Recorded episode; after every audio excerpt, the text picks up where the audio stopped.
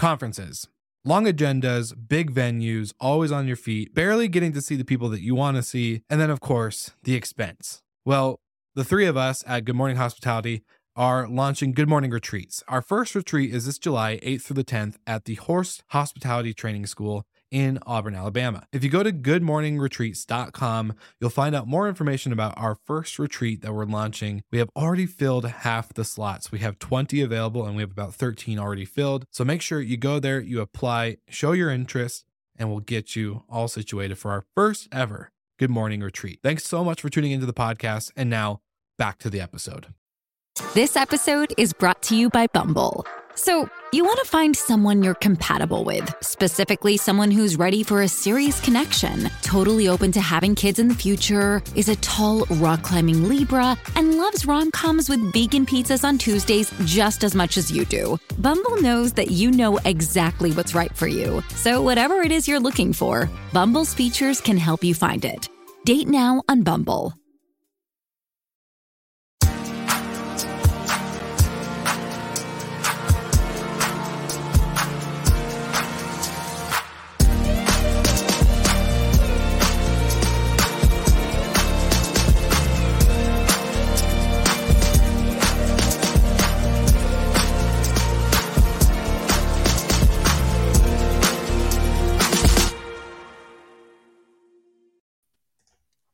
Good morning. Good morning. Good morning.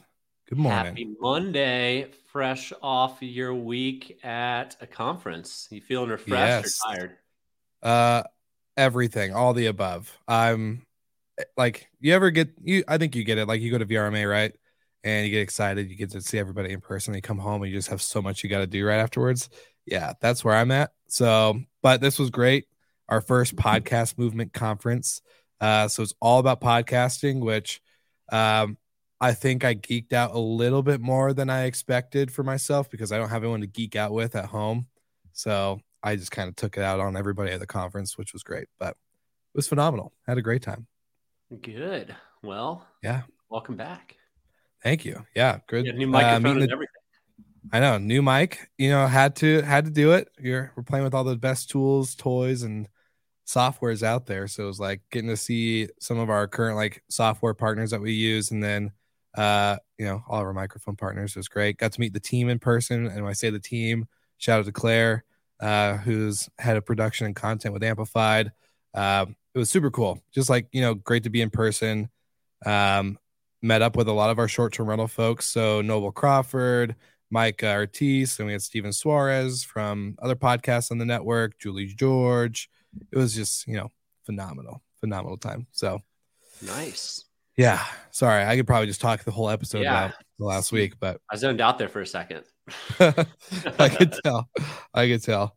Uh, well, how's your week? How I, you know, we didn't get to do our our frequent calls and all that other stuff. So, how was it's it? Good man. Me? We're uh, we're getting closer and closer to going live with Storied. It's a lot of work for all you entrepreneurs out there. Yeah. Um, you understand the the whole push before go live is is real. So that's the the stage we're in here for the next month or so. But everything's shaping up, and uh, can't wait. I love it. Well, uh, we have a lot to t- uh, to jump into and to cover today. But before we do it, I told you I was going to do this uh, earlier, but I'm going to plug a couple things, uh, a couple quick learnings that I took away from the conference. Um, we love getting messages from listeners. We actually get quite a few from Instagram and LinkedIn. Uh, so I wanted to give Oscar a quick shout out from Mexico Your Home. He is an Airbnb short term rental host out in Mexico. Does a great job, but he is always engaging with our content. So I wanted to give him a quick shout out, and then also shameless plug to uh, this new texting platform. It's not like a spam text platform. We're not going to send you a bunch of stupid updates all the time. It's only going to work for when we're live on the show. But if you have questions, comments, or thoughts, you could text us at the number on the screen. If you're listening to the audio version, then definitely check out the show notes so you can text in your questions for next week. But we're going to feature questions and listeners throughout all of our episodes, and we want to make it more direct. So this is not my personal number, but it's also not a spammy number, just an FYI. So I wanted to put that out there. 720-807-3367. Amen, baby. And then you can also go to gmhlive.com and you can watch us there too. So, anyways, enough of the shameless plugs. Michael, what is the first topic at hand today? Because a lot's happened last week. Yeah, there's uh, there's a bunch of news. So let's hit a couple headlines and then we'll jump more into the topic, which is hotels resurgence. Um, mm-hmm. We've talked a lot about short-term rentals resurgence on this show, but the numbers are starting to shape up for hotels in a, a good way. So we'll dive into that the second half of the show. Um, to get things started, we've got a few headlines of the week. Where do you want to start, Will? I would say the interesting one for me because I was in a marketing session at the conference, got an email notification from Rental Scale Up, and you know, congratulations to Thibaut and the team. But uh, I was kind of shocked, surprised. Price Labs purchases slash acquires, whatever you want to call it, uh, Rental Scale Up, which is very unique. Um, not a play I would expect a dynamic pricing software uh, company to to go, but very smart. Media is a is a great it's a great tool for for growth. But yeah, it was that was the headline that caught my attention this week for sure. Yeah, I love I love the move. Uh, Thibaut does probably the best analysis of the mm-hmm. short term rental space out there. And Price Labs has a bunch of data. So it makes, makes sense, sense, for Price Labs to help amplify their audio a little bit through uh, through what Thibaut's built. And I don't know the demographics of uh, of Price Labs where they're strong. If it's mostly North America, it could mm-hmm. be a play to help increase their brand awareness in Europe, where Rental Scale Up has a, a pretty good foothold. Um, I don't know, you know, the details behind it. This this was news to me, yeah. but I like the I like the move. You know, when you're looking to acquire companies, you want to either acquire your competitors and gain market share, or mm-hmm. Make moves that are are going to help you grow your business, uh, ultimately grow your market share. And I do think, depending on what they paid for it, this one makes sense. Um, and you know, Thibaut's, I'm a huge fan of him. So, congrats, buddy. Yeah, I was gonna say, really, really good play loved it. I think from a media buy standpoint, now they have a consistent outlet, whether you know on top of you know shorttermrentals.com and all these other platforms that they could be in. Now they have a dedicated audience that they could always hit and always be in front of. Um, I, I think it really just goes into a smart play of omnipresence. So whether people need dynamic pricing software or not, they're going to see Price Labs name, and if they ever do decide to go that route, they're going to see it. So really smart play. Um, more news. Uh, so Landing raises Series C funding uh, just last week. A little, I think, a little bit over thirty million, if I'm not mistaken. But it was a hundred. It was a lot. Oh, okay, my bad. Um, this one's not. It's. I guess it could be classified hospitality. It's not short term rental. It's not hotel.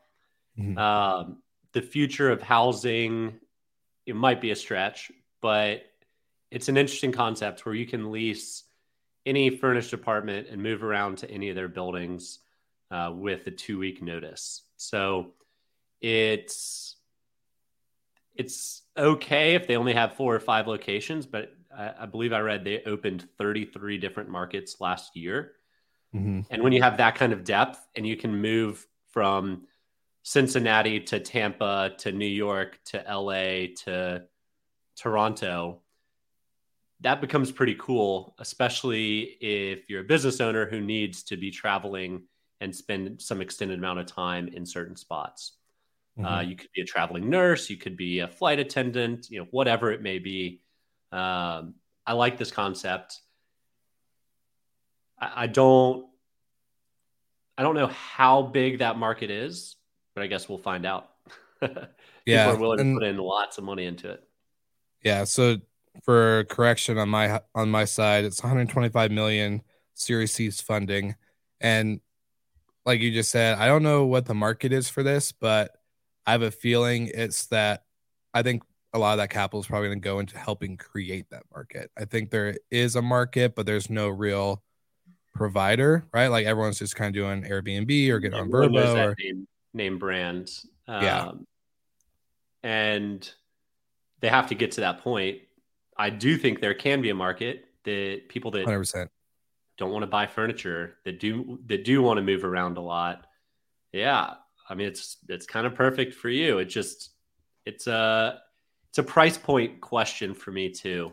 Mm-hmm. Um, the the groups of people that are traveling around like that aren't your people typically making two, three, four hundred thousand dollars a year and can pay four grand a month in rent. Yeah. Um, so I'm sure it scales based on the cities you select, but it has to be an attainable price point to attract the the demographic that's going to be traveling, uh, basically digital nomading around. Yeah. yeah, that and like you said, I think like if you look at the I don't know, just the amount of entrepreneurs I got to meet this last week, but then also seeing involved in other like categories of like whether it's different industries or just short-term rentals in general or hospitality the younger demographic that is making high six figures right like the, they're like you said like me i don't I, my new apartment i'm moving to this month is not it's not an empty unfurnished rental it's fully furnished yeah, it makes it easier. It's cheaper to do it that way. You're making half a million dollars a year. You, you're buying a house. You're not living in an yeah. apartment. Hundred percent. Like, 100%. and maybe you can afford to have a subscription if if that's what landing is doing, uh, mm. and be able to stay in their places for extended periods of time. But you're more than likely owning a house, not you know moving around without furniture from for city sure. to city. So yeah interesting concept. I think it's it's a trend that has to catch on. Um, mm-hmm.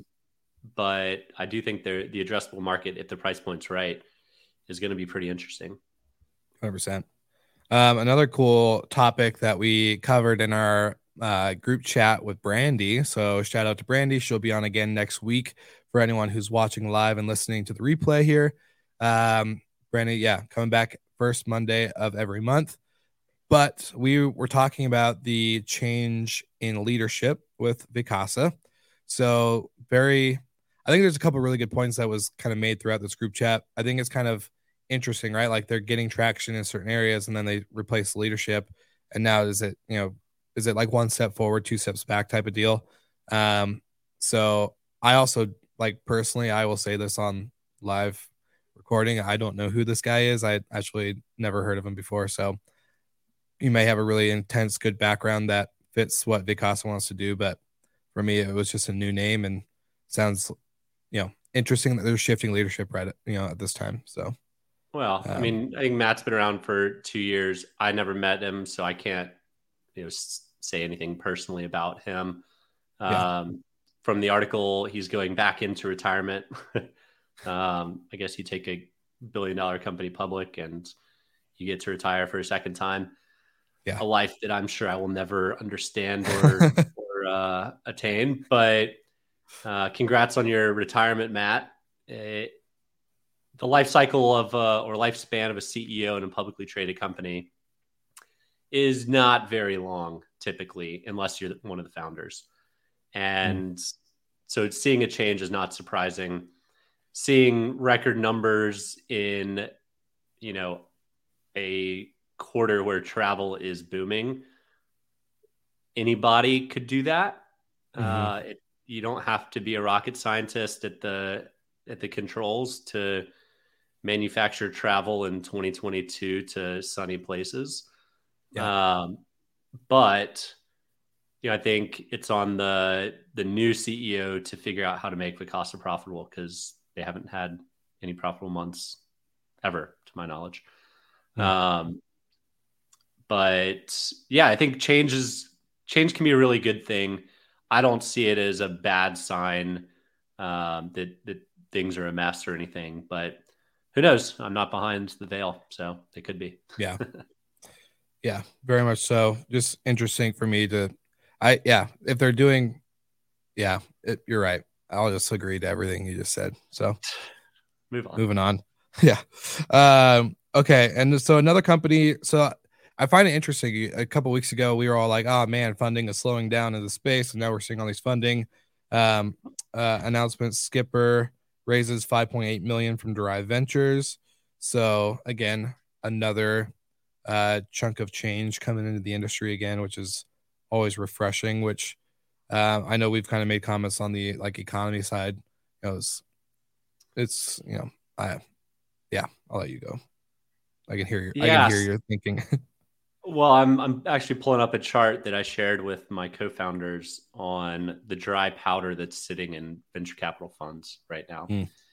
And I wish I'd shared this with you before so we could could uh, show it, but yeah, yeah, the amount of dry powder that VC firms have had in general, the rolling average over the past 20 years is about 100 million dollars, or sorry, mm. 100 billion dollars uh, in in cash ready to be deployed.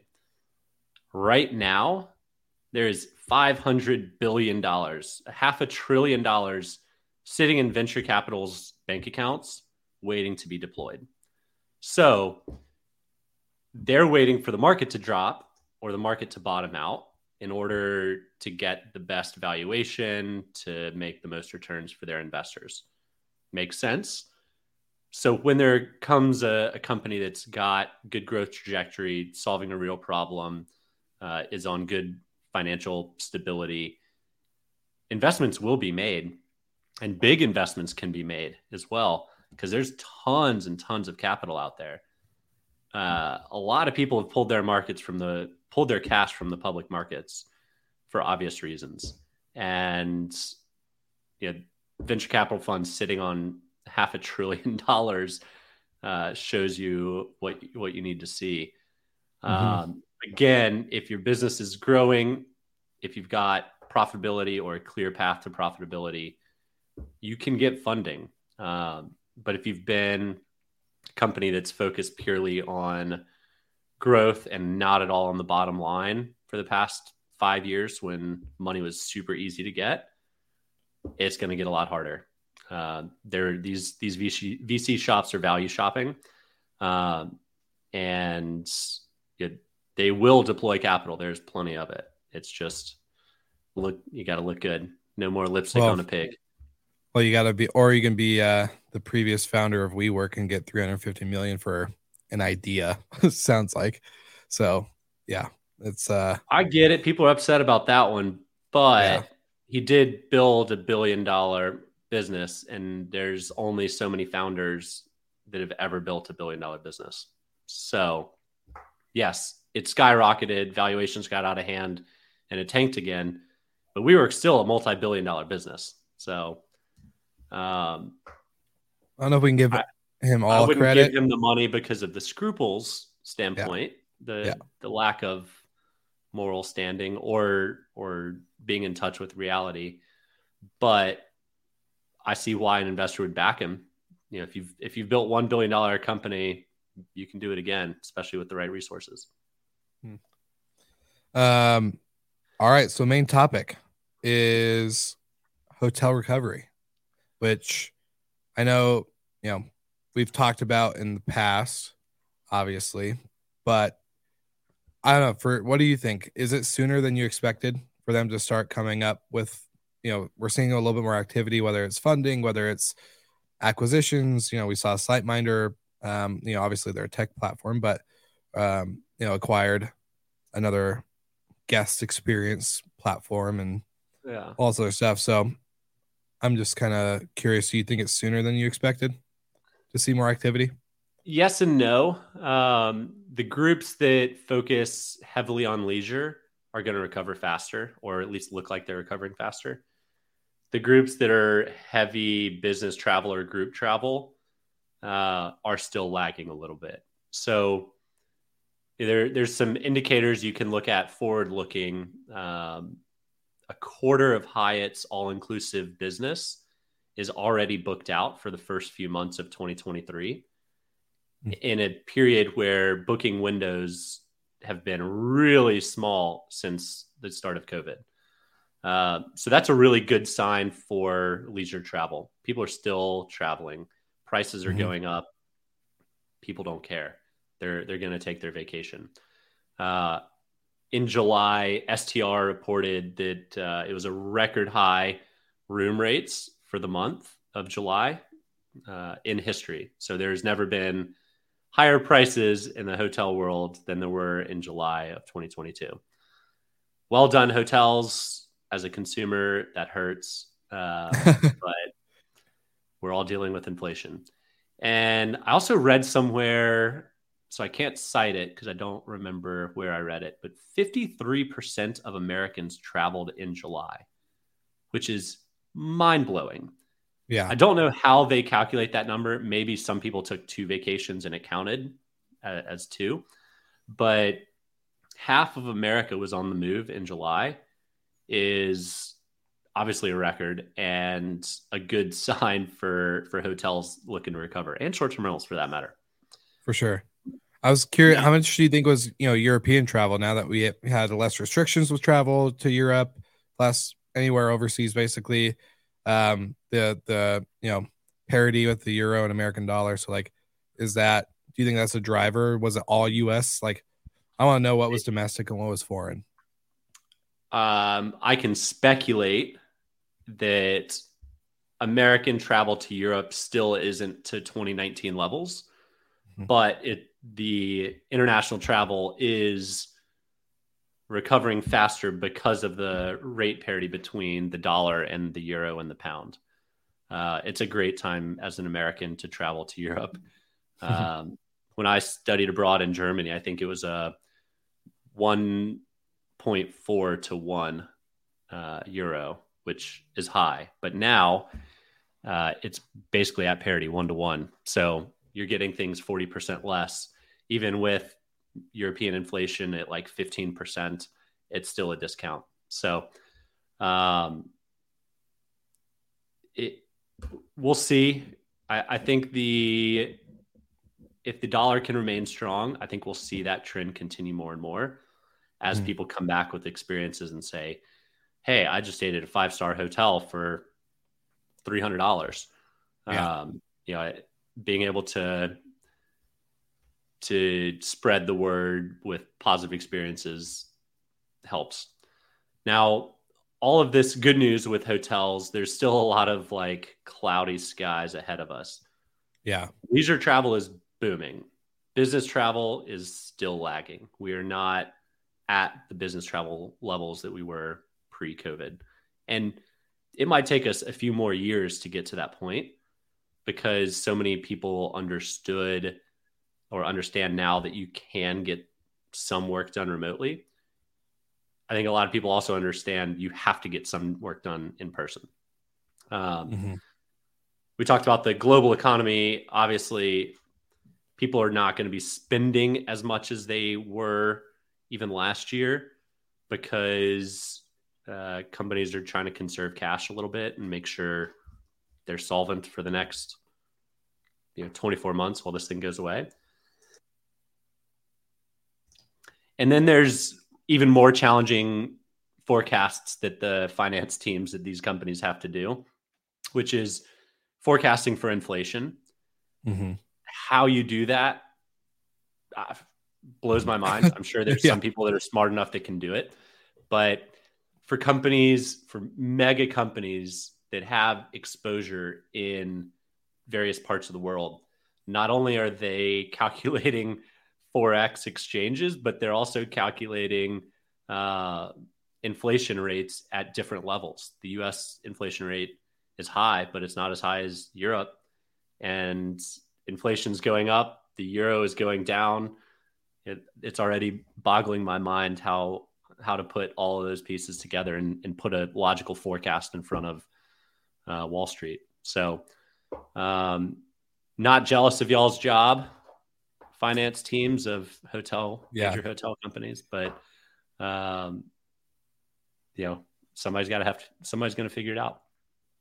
Hundred percent. And again, uh, for me as a previous hotel operator, I'm curious to know, and I wish like there was a data report. So maybe we'll hit up Jamie from uh, AirDNA and see if they can pull something together, which I doubt they could on the guest experience side. But uh, I would love to know with this, like with the increase in rate, with the increase in travel, with all this stuff, plus a little bit of gloom just hanging over the the side.